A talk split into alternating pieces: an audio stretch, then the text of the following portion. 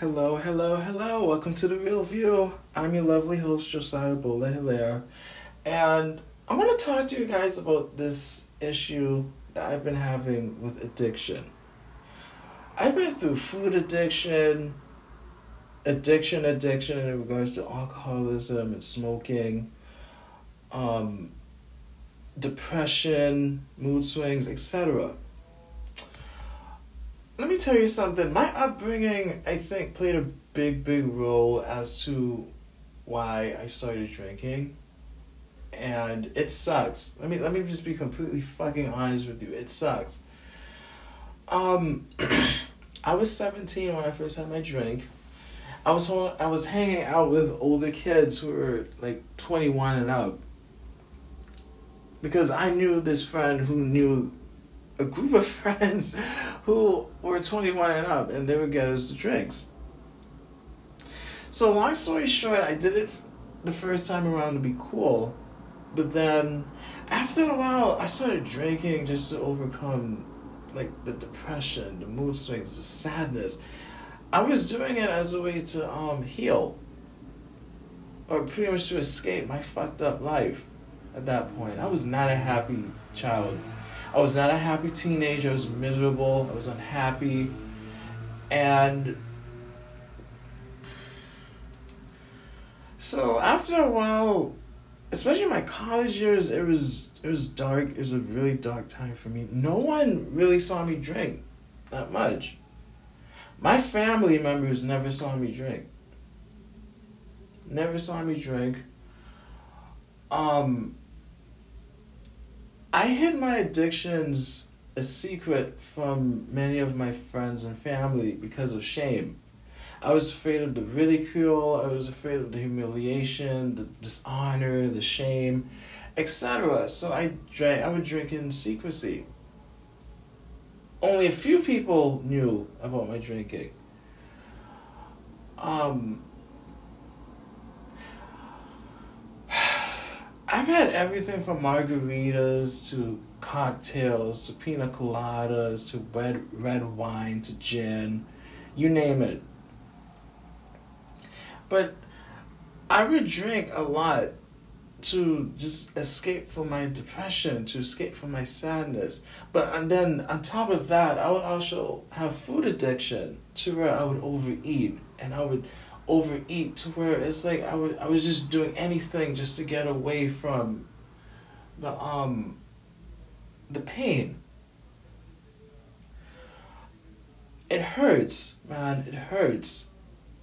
I mean, smoking, I was a smoker, but the temptation wasn't really there.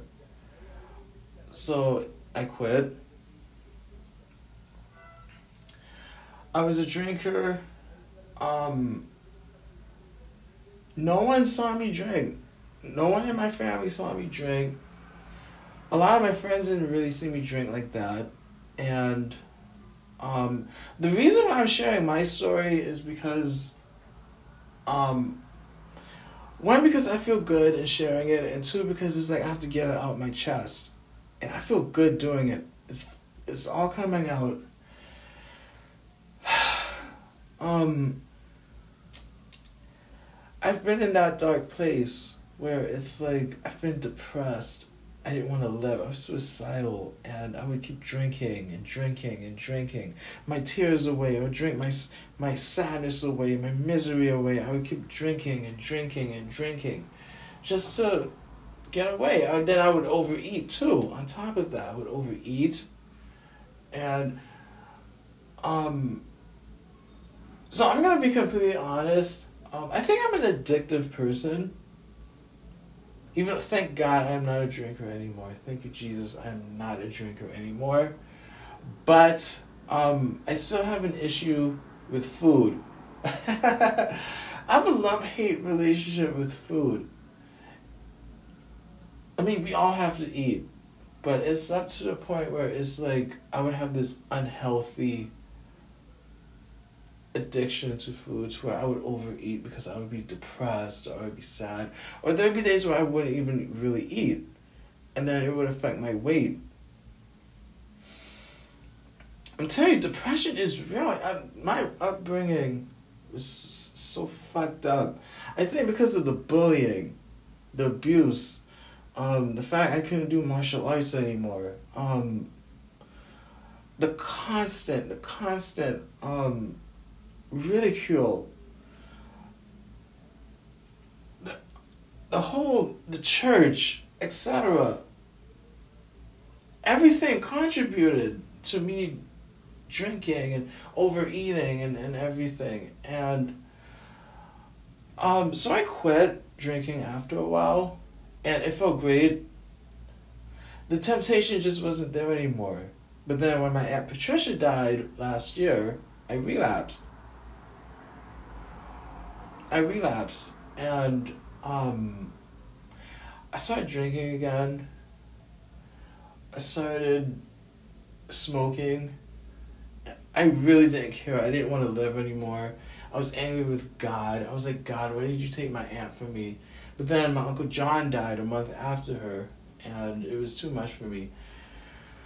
But a certain somebody's videos and skits played a big part in me wanting to make a change. This person, I'm not going to say his name out of respect, but he really plays a big part in me being clean. I did it on my own. Thank, thank God. Let me tell you something. Um, what I think what really set me straight was laughter. I think laughter really set me straight because sometimes you, we we all gotta laugh through the pain. We gotta laugh. We gotta laugh. And I've been laughing my ass off even when I'm feeling depressed, and um. For a while, for years, I battled with these kinds of things on my own, but now I get to share it and just tell the truth. And I feel good doing it. I feel good doing it. I don't have to feel like I'm hiding anymore. I don't have to feel like I'm I'm being this this imposter. No, this is me and this is the truth. This is why I call it the real view. I talk about me. And I feel good talking about it. Um, my aunt Patricia knew about my drinking, and she she really did try her best to um, wean me off. But I'm the kind of person is where it's like if if I don't want it, I'm not gonna take it. And if I want the help, I would want the help myself. Because if you offer me the help, I'm not gonna take it. That's the person I am. I quit. I quit drinking, smoking, etc. I'm clean, and I feel good talking about it. The mistake I made was keeping it keeping it a secret. Um, my ex girlfriends saw me drink, and they each really did try their best to wean me away from the drinking, but um, their attempts failed, and um, but if you have depression, or if you're suicidal, or if you've been through drinking or overeating, I've been there. And I'm using my voice to say, you know what, we, we're gonna beat this shit together. And and the reason why I never told friends or family about my drinking or like my issues with addiction, it was shame. See, I grew up in a religious household where it's like Jesus is everything and you have to go to him for help and um but the fucked up part is that the church hurt me. The church hurt me growing up. They use God to break me, they use God to control me. And it's like I just wanted to have some control of my own. I wanted to be in control. But also there's a lot of secrets that um that I can't reveal due to respect of my family. But um I'm not the only one with secrets. That's all I'm gonna say. But um I drank. I kept it a secret. From many loved ones, I regret it. But don't make the same mistake I made. Don't do it. Mm-mm. Don't do it. I'm telling you, don't do it. It's shame. It's guilt. And that's the thing that haunted me while I was drinking and smoking. The guilt. The guilt. And I feel good. I feel good that I get to just let it all out. oh my god! I feel like a big weight has has been lifted off my shoulders, and you see, this is the beautiful thing. This is the beautiful thing about life. This is my journey. This is my experience, and I've been through hell and back, and I'm gonna tell you the truth whether you like it or not. You can agree with me or disagree with me. I don't give a fuck. This is my podcast. I'm talking about me and my situation. I think that's the thing that always held me back. This fear of guilt, this fear of shame. There's a lot I want to say. There's a lot. But again, it's that fear, it's that guilt, it's that shame that's been haunting me for many, many years.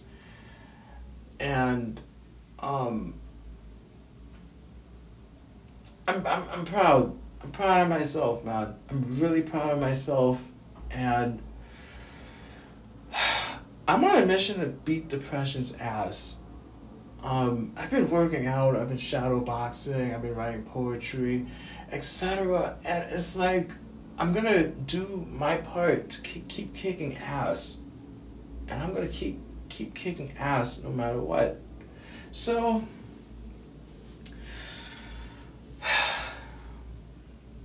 I'm gonna win, man. I'm gonna win this battle. I'm gonna win the battle. I regret not telling my former therapist too about my drinking. Um, but again, that's the shame. That's that, that fear of shame, that fear of being judged. That is, know. But it's all out now. I feel better. And if you don't like that, I told the truth, go fuck yourself. Goodbye.